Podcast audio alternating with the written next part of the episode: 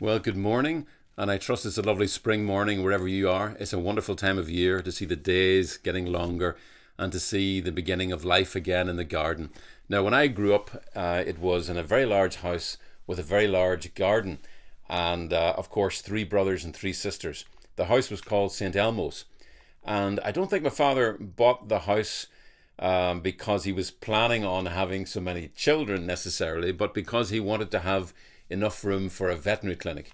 So throughout uh, my childhood, my dad used to work very hard, day and night, you know, and out a lot of nights as well, um, to do emergency calls and cattle and sheep and horses and things like that. Then he had a sort of small animal clinic at the house each evening.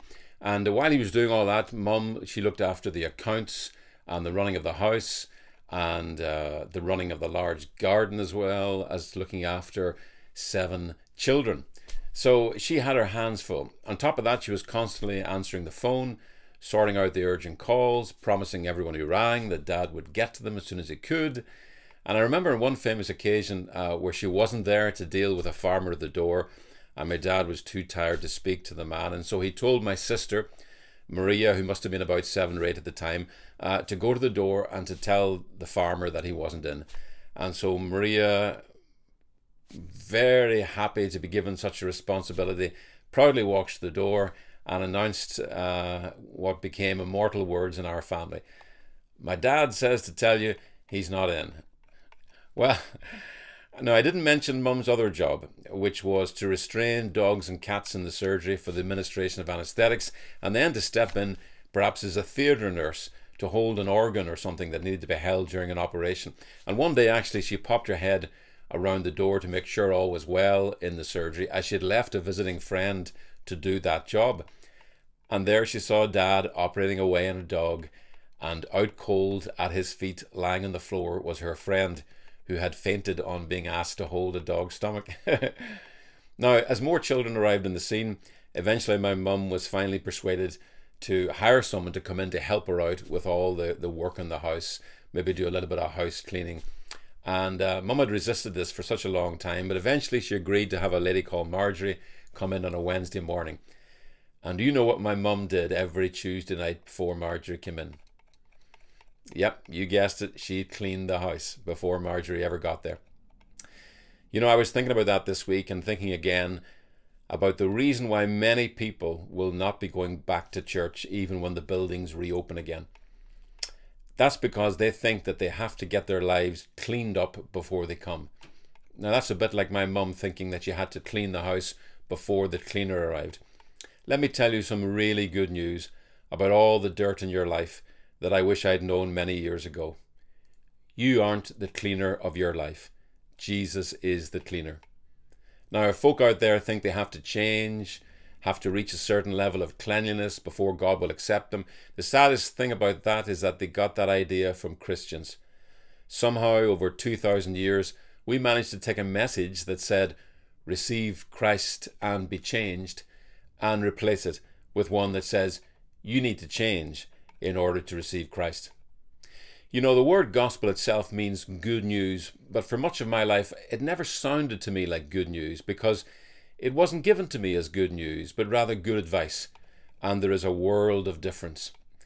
Good news is the news of something that has already happened that benefits me. Good advice can only be about something that hasn't happened yet, but might happen if I follow the advice.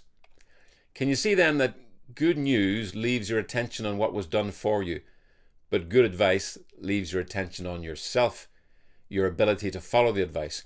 Advice, therefore, leaves your hope on yourself. Do you know that when your hope is on yourself, your ability, your performance, then you have just made yourself your own Saviour, your own God. And that is the most exhausting, frustrating, burdensome, and ultimately the saddest life there is. Now, according to the Bible, that is exactly where mankind took a wrong turn. Now, you know the story well. There can't be anyone who hasn't heard it. A long time ago, the devil, whom Jesus called the father of lies, said to Eve in the garden, You can be like God yourself. Here is all you have to do eat the fruit of this tree, the knowledge of good and evil. Now, can you hear what that is? That is advice. And in believing that advice to be true, Eve and then Adam looked to themselves and so put their hope not in God, but in what they could do to become like God. We could say they ate of the self effort tree, and in swallowing that lie that they could be like God by themselves, they turned away from God as the source of their lives and they looked to themselves as the source of life. And that turning inward, that looking to ourselves for life, is what all of us have been doing ever since looking to make a life for ourselves. Now, we could call that a self life because it is a life that revolves around ourselves. Now, from the outside, it has a certain glamour and attractiveness about it. After all, you get to be in charge and you get to call all the shots. And the world idolizes this type of life and continually lifts up before us for our adulation men and women who appear to have made great lives for themselves, the rich and famous, self made men and women. Their lives appear so great from the outside that we naturally think, now that's really living. I just need to do what they did, and I too can have a life like that. Unfortunately, there are a couple of fundamental problems with the self life. The self life can only ever produce a self ish life because all my decisions are based on what will benefit my life. But what do you get if you put millions of people living together who are all looking to benefit their own lives? You get a selfish world where for every one who appears to have made it to a great life, there are many, many others who lost out on the race to the top of the heap.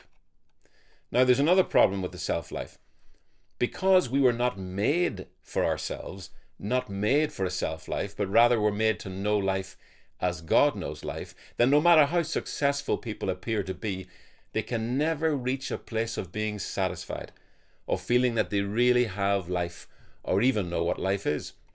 I remember my father once telling me the story of some reporters who were interviewing the richest man of the world at that time, which was a man called John Rockefeller.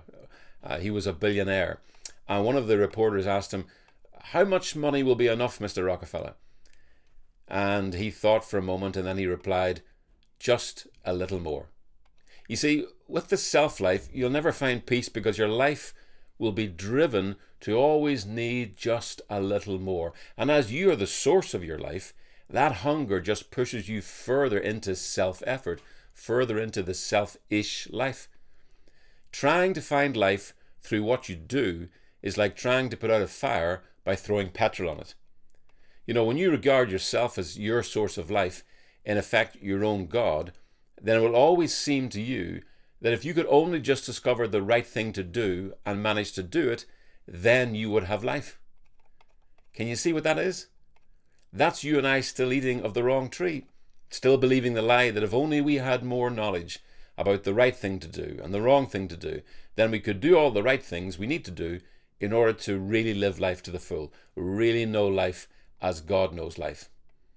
But have you noticed yet? Eating of that tree has never caused you to grow on the inside. All your best efforts to do more or do better never caused you to grow in love, or joy, or peace, or patience, or even self control. They never caused you to grow in the life of God. You may have been eating from that tree for so many years what we could call the self effort tree, that right now you're probably expecting me to give you some advice on what you need to do in order to sort your life out. I'm not going to give you one piece of advice. I'm not going to throw any more petrol on a fire that has consumed you for years but never brought any real light or warmth into your heart. Instead, I'm going to give you some simple truths one simple truth, in fact, that will fall on your hungry heart, not as good advice, but as good news. And here it is True life, as God knows life, is not found through knowing what to do. It is found through knowing God, and He freely gives that knowledge to all who want it. Now, I have found in my life for many years that I was so consumed with being right by myself that I couldn't hear the gospel as good news. My self dependency could only ever hear it as good advice. Let me say that in a different way. I was too religious to take in what God was saying to me. My hope was so much in myself and my behavior that it was only when all hope in myself was exhausted that I began to look higher than myself for life. You know, the Lord's so gracious and so patient with us. He never forces us to come to Him, even though He may watch us making a mess of our lives for years. He knows that what we really need is not advice. We don't need to know more advice. We need to know Him. For knowing Him is the eternal life, the real life that He always wanted for us. In fact, you can read Jesus saying just that in John 17, verse 3. He said this to the Father This is eternal life, that they may know you, the only true God, and Jesus Christ, whom you have sent. Can you hear that God's definition of life isn't about what you do, but about who you know? You know, one of the most amazing things about the Bible is that it proves itself to be true because you can open it and read your own story there. You know, when I read Jesus' account of the prodigal son, I find myself always recognizing myself in that story. And I find that the words of Jesus speak directly into my life and set me free from the curse of the self effort tree. Now, again, there can't be many people who haven't heard this story. It's known as the prodigal son, and you can read it in Luke chapter 15, and there you can read your story and my story.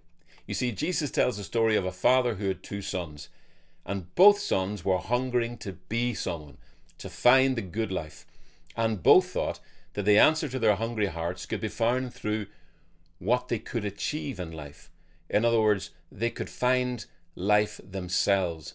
Now, if you remember the story, the younger son leaves home after demanding that his father give him the inheritance that should only have been his after his father died. So, in effect, he was saying to the father, I want to live as if you're dead. I want to make a life for myself. He then proceeds to do all the things with that money that he thinks will bring him the good life he craves. You know, he spends money on the high life, but when his money runs out, so does his friends and he's finally left empty and all alone. Now, you could say that from a Christian perspective, he does all the wrong things, but you know, the big shock of the story for me is that the other son, uh, the good boy, you could say, the one who sought to find the good life by staying at home, working hard, doing all the right things, he also ends up empty, alone, and very angry. You see, the point is, whether you do all the right things or all the wrong things, you can still end up empty and alone because despite what this world has told you all your life, doing all the right things is not the way into the right life, God's life for you. And believing that it is has left so many people very religious all their lives, and yet they've ended up bitter and alone because their faith was actually in what they were doing for God rather than in what He had done for them. They had been living on good advice, not good news. Now, we could say one is earthly food and one is heavenly food. Earthly food can never satisfy. I mean, within a day, you're hungry again. The last thing you need today is more earthly food, more good advice. You need good news, heavenly food. Jesus said it this way Man cannot live on bread alone, but in every word that keeps proceeding from the mouth of the Father. Isn't that beautiful? You see, to hear God speak to you as your Father is not to hear of who you could be one day if you do this or that. It is to hear who you are today because Christ did what you or I could never do save you from yourself. Now, maybe you're like the younger son, the prodigal, who years ago, in effect, you said to God, I'm going to live as if you're dead. I'm going to make a life for myself. Or maybe, like me, you were like the elder son who just kept trying to do the right things and avoid the wrong things, but ended up really empty, frustrated, and not a little angry at God. Because no matter how hard we try to do the right things, it never seems to be enough to earn us His life. But what if the truth was that God was never looking for you or I to save ourselves by doing all the right things? What if He knew that all we ever needed was to simply receive the life that He had always freely gave us, the life of our perfectly loved Son? You see, if you read that story in Luke 15, you'll see that By the time the younger son arrived home in rags and smelling of the pigs he'd been looking after, he was still trying to save himself by what he could do. He pleaded with his father, Let me work for you as a servant and pay you back what I owe you. But the father could not allow him to go there, for that would have been to send him back to the self effort tree, wouldn't it? Instead, the father didn't even answer him. He just started to dress him once again, as only a son, not a servant, should be dressed. And I really feel that's what the gospel does.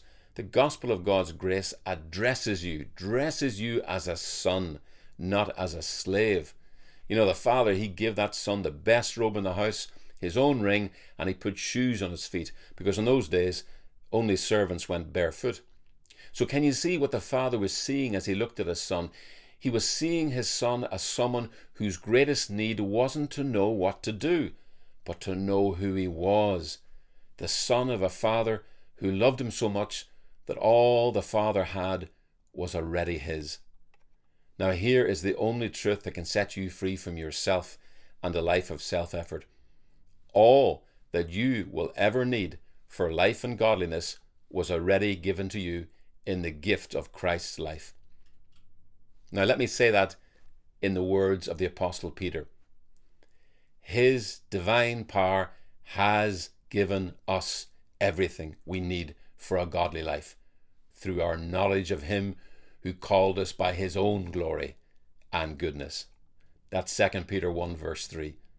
You see, to know Jesus lived and died for you is to know that the Father has never withheld anything of Himself from you. Now, that can be hard to accept, I know, when you've spent your whole life seeing other people apparently enjoying a great life and seeing yourself end up with nothing after all your efforts. But in Jesus' story of the homecoming of the prodigal, the father throws a lavish party for the younger son, and when the elder son finds out about it, he's so angry that he can't even go into the house. And when his father hears that his elder son has excluded himself from the celebration, he goes out to him to ask him to come in. And full of anger, the elder son just spits out his hurt into his father's face. I've worked like a slave for you for years, and you never give me anything for all my efforts. You see, he hadn't entered into his father's party because he was having one of his own, a pity party. Only a self life can have a pity party. Now, there's someone needs to hear that again this morning. Only a self life can have a pity party. And that's why there are no pity parties in heaven, because there are no self lives there, only the one shared life of Father, Son, and Spirit. You see, believing that lie, that our Father in heaven has always withheld his life from us, only ever birthed in us a selfish life. And God knows that and that is why Christ and Him crucified, the giving of His Son, is the truth that sets us free from that lie that fathered our separated from God life, that selfish life. If you look carefully again at that story of the prodigal son, you will see Jesus describing the father giving his property to both sons right at the beginning of the story, not at the end of the story. Now, you might say, What's that got to do with me? When did God the Father ever give anything of His to me? When? Well, again, if you've been waiting for years thinking that one day at the end of your life, at the end of the story, He will finally give you something, you may want to take a second look at the gospel. The Bible says that God was actually in Christ, reconciling the world to Himself. In other words, when we see the outstretched arms of Jesus on the cross, those are the arms of our Heavenly Father embracing us in all our sin. And just as the father of the prodigal son didn't stand back from the stench and the filth of the separated life of his son, but ran to him with arms open wide and buried his son in himself, wrapping his life around his son, so too Christ and him crucified was the Father's outstretching his arms around you and I and burying us in himself. The lie that God is the one who stands back from you, withholding his life from you until you get your life cleaned up, that lie birthed in you is separated from God life, which is nothing but suffering and death, but to see the truth by the power of the Spirit, to see Christ and Him crucified as the Father withholding no good thing from you, not even His own life. That truth, by the power of God's Holy Spirit, births in you and fathers in you the life that God always had for you, the shared life of a Father who doesn't know any other sort of life or love but that which shares all he has with you. For he who did not spare his own Son, but delivered him over for us all, how will he not also with him freely give us all things? That's Romans 8, verse 32. When in your mind, your thinking, your theology, you shackle God's love for you to your performance, what you have done is shackle yourself, chain yourself to your own record. You know, the father had to go out to the elder brother because that son couldn't leave the fields to come in. He couldn't leave the fields because he couldn't disconnect himself from his life's work, his record. He defined his own worth by what he had done. He was saying, in effect, to his father, I want you to judge us on the basis of what we have done. My younger brother doesn't deserve to be blessed by you, but I do. Just look at how much I have done for you down the years. Can you hear how he is defining his life and its worth by what he has done? And that's the cry of all who eat from the self effort tree. It's a cry to be judged on their works. For when you're a self made man, your works are your life. Now, how about you? Do you believe your works to be your life before God? Do you feel that, given all you've sacrificed for Him and all your best efforts to do the right things in life, that you deserve His blessing? I mean, would it disturb you to find Him sharing His life, His love, His blessing with people who never did one thing in their lives to deserve the name Christian? If you can't join in God's joy over them, if you can't come out of your pity party, take it from me, it's because you haven't yet disconnected yourself your life from your record. Here's the gospel Christ disconnected you from your record 2,000 years ago at the cross in order that you could enter into the joy of your Father over you, a joy that never saw you as what you did and never called you after your works, but according to his grace and purpose given to you in Christ before the foundation of the world. That's 2 Timothy 1 9 and 10. Far from not being generous toward you, your Father in heaven never wanted to give to you on the basis of your works because that would have shackled his giving, limited his giving to your performance, your self life. And he always had a much more generous plan, one that would allow him to give to you as much as he wanted to, even all that he has. And that plan was this He would give to you not on the basis of your small, self centered life, a life called What You Did for Him, but on the basis of the greatest, holiest life in all creation, a life called What He Did for You Christ. Now, ask yourself on the basis of which life would you like to be judged, to be defined? Your life for Him or Christ, His life for you? Which tree do you want to eat from? the self effort tree or the tree of life. You see, to continue eating from the first, you must remain living a separated from God life, a self life, a religious life, which revolves around you and your work for Him and all your efforts to clean up your life in order one day to be holy enough to deserve your Father throwing a party for you. to live that life is to live a life fathered by a lie. But to eat from the tree of life you must allow the Holy Spirit to open your eyes today to see that even if you spend a thousand lifetimes religiously trying to clean up your self life, that selfish life can never be holy in God's sight because to Him, that is not life.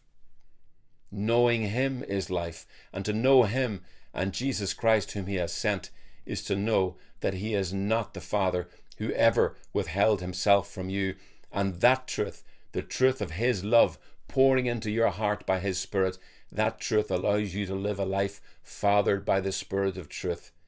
the life of a perfectly loved son. Far from not celebrating you, God's party over you started a long time ago. He's not the one preventing you from entering into His joy.